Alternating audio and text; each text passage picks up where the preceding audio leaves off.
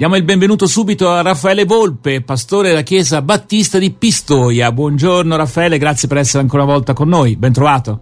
Buongiorno a tutti e tutti, grazie dell'invito. Allora, eh, prendiamo subito spunto dai giornali di oggi dove il tema ancora una volta è relativo alla pace, alla guerra, è una guerra che continua, ci avviamo ormai a un anno ecco, dall'inizio del, del conflitto perlomeno della fase in cui eh, abbiamo assistito all'invasione russa, perché molti sottolineano che in realtà era un conflitto iniziato nel 2014 addirittura, magari eh, non ce ne siamo accorti, ma è un po' andata così. E, e, poi c'è anche uno sviluppo inquietante, un attacco hacker all'Italia dove i mandanti questa volta sono piuttosto chiari, pirati informatici vicini a Mosca che colpiscono ministeri e aziende. Inque- inquietante il fatto che eh, la Russia, come dire, ci consideri ormai a tutti gli effetti un avversario come anche logico, era logico attendersi, insomma. Esistono posizioni differenziate all'interno di questo governo e anche questo è un fattore di, come dire, fibrillazione politica.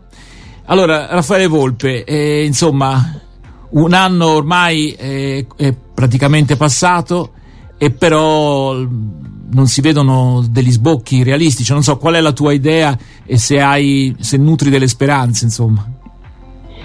Beh, innanzitutto è da non crederci mm. che effettivamente sia passato un anno e che in tutto questo anno non siamo ancora riusciti a dire no a questa guerra. È da non crederci che in questo anno migliaia di vite sono state distrutte, non solo in termini di persone uccise, ma anche in termini di sogni, di progetti, di idee, di lavoro, eh, di tutto, di tutto ciò che poi appartiene ad una vita. No? E quindi da non crederci. Io credo che non ci scandalizziamo abbastanza, ecco, qui dobbiamo restare innanzitutto scandalizzati di fronte a tutto questo, poi certo bisogna ritornare a quel sano realismo che guarda in faccia la realtà e si chiede come uscirne da questa situazione. È chiaro che non bisogna passare questa logica della vittoria, perché eh, diciamo eh, se noi entriamo nella logica della vittoria, bisogna vincere questa guerra, se entriamo in questa logica credo che ne usciremo sconfitti tutti.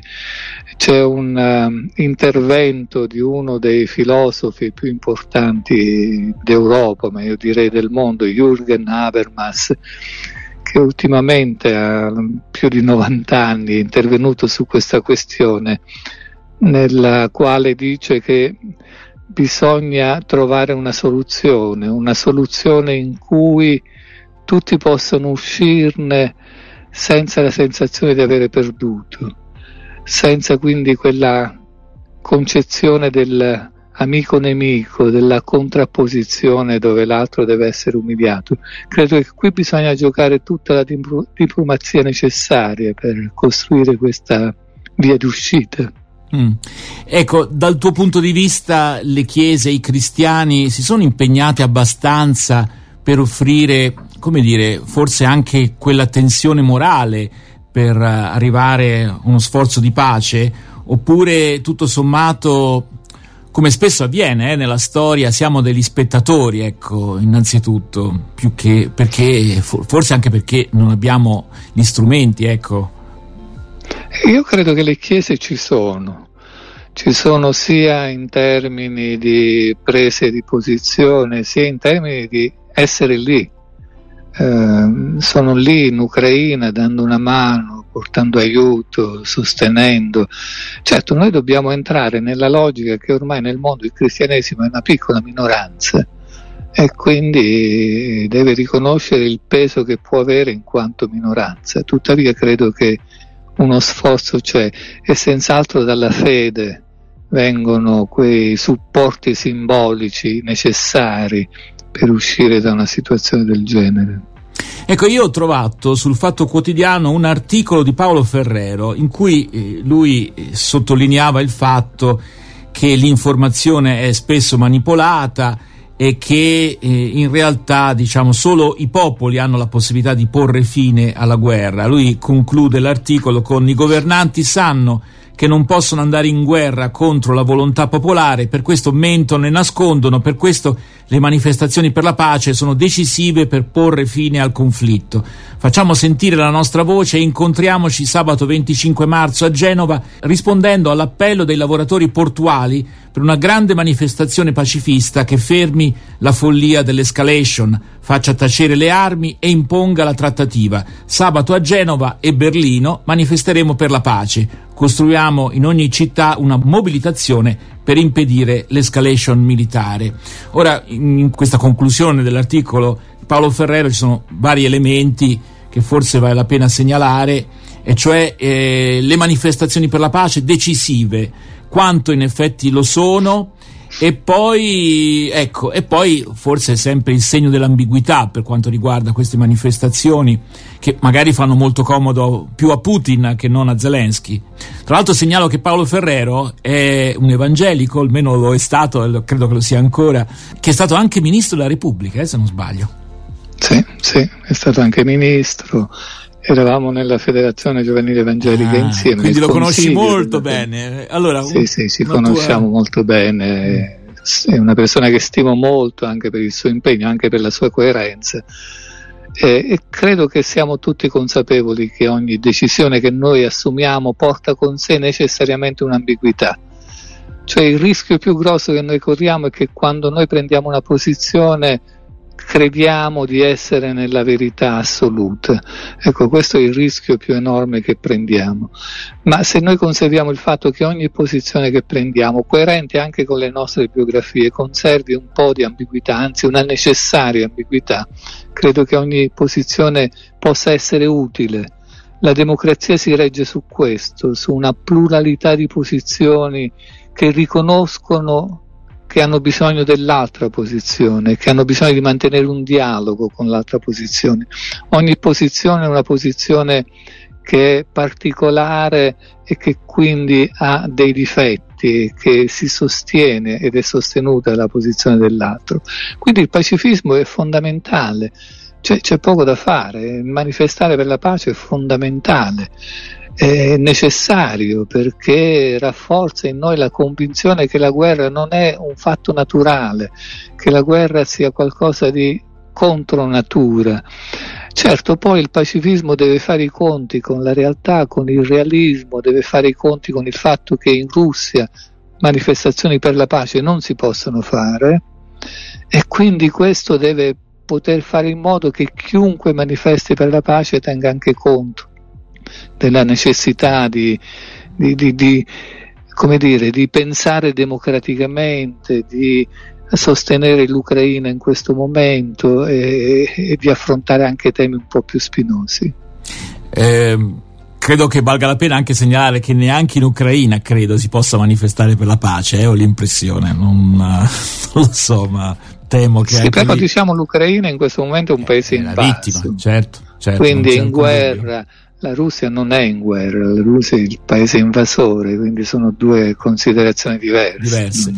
Bene, allora io direi a questo punto ci ascoltiamo di Stevie Wonder Overjoyed, una canzone piena di, insomma, di ottimismo e allora ne abbiamo bisogno e poi andremo avanti nella nostra riflessione però su un altro tema ed è un tema anche questo direi dolente perché parliamo del modo in cui gli occidentali, quando sono andati eh, nel Nord America, hanno trattato i nativi, eh, le fosse comuni e quei bambini che il Canada tolse ai nativi, un articolo che troviamo in prima pagina eh, sul Corriere della Sera, anche perché ci sono delle scoperte purtroppo, eh, insomma, veramente che fanno del male. I resti di oltre 700 corpi sono stati trovati nei pressi chie- di una chiesa, insomma, ecco corpi di, di bimbi tolti ai nativi e costretti a frequentare i collegi gestiti dalle suore a partire dalla fine dell'Ottocento. Come poi questi bambini siano deceduti è ancora oggetto di, insomma, di analisi, di, eh,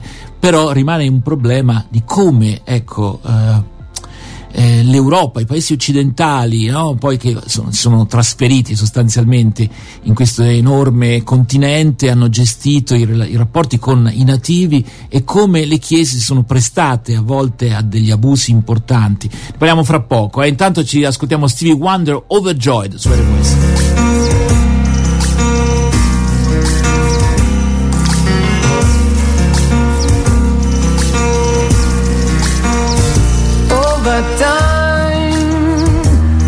Been building my castle of love just for two. Though you never knew you were my reason,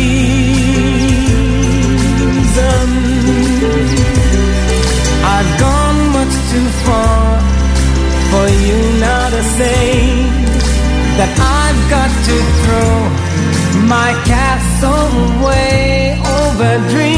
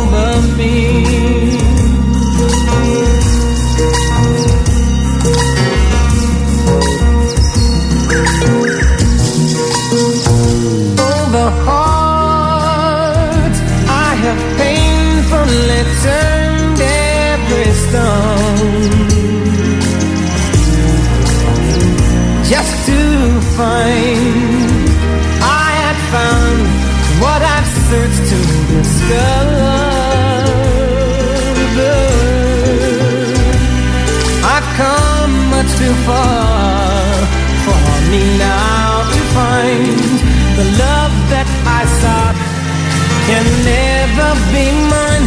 And though you don't believe that they do, they do come true. For did my dreams come true when I looked at you?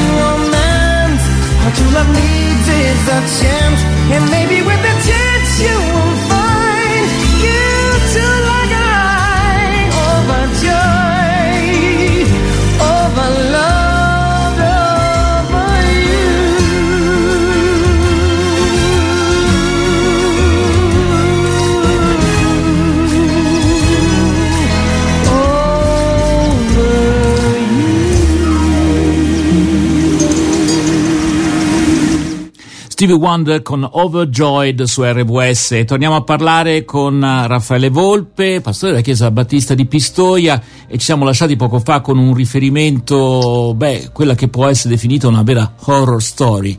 Canada, la tragedia dei nativi, un'altra fossa comune nel terreno di un ex convitto. I bimbi indigeni erano costretti a vivere come bianchi. Lo trovate a pagina 14 del Corriere della Sera di oggi. Io leggo solamente un paragrafo. L'obiettivo dichiarato del patto fra Stato e Chiesa era assimilare e cristianizzare i bambini indigeni, definiti come, tra virgolette, selvaggi.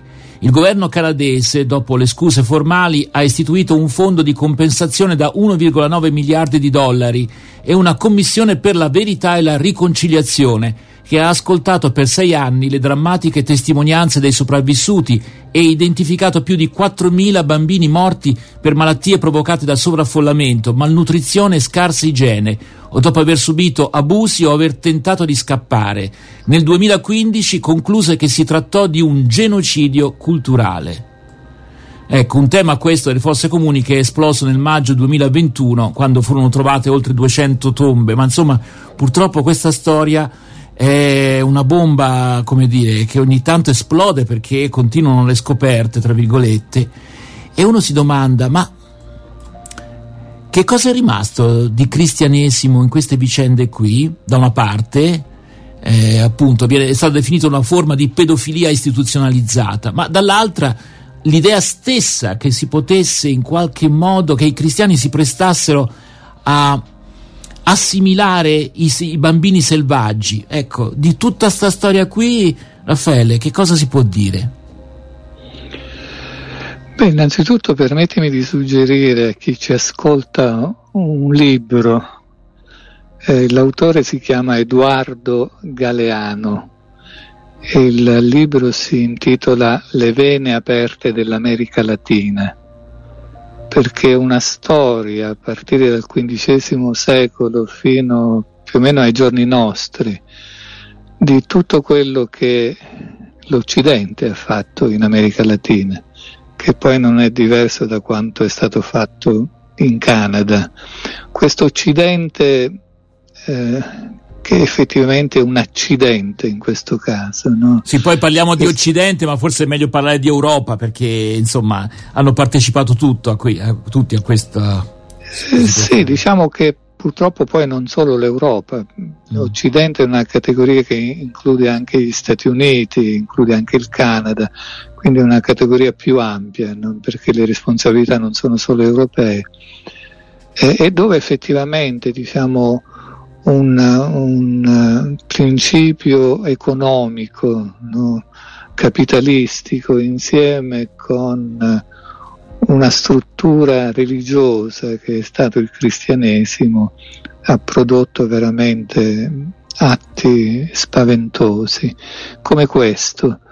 Ecco, l'unica cosa che bisogna riconoscere è che la memoria sta venendo su e che e che le tombe sono scavate, che il sangue di Abele grida verso il cielo. Ecco, questo è, è da riconoscere. Anche Papa Francesco, come saprai, sì, sì. è andato nel luglio scorso 2022, sì, chiedendo scusa. Certo, è come dire, duro no, pensare a tutto questo, però è importante anche riconoscere questo passaggio dove eh, una cultura impara a riconoscere le sue, le sue colpe e le sue responsabilità. Prima parlavamo della Russia, noi speriamo no, che in Russia prima o poi si riconoscono i massacri in Cecenia, gli attuali massacri in Ucraina e di tanti altri popoli e paesi no, che popolano questo straordinario paese che la Russia così plurale, così ricco.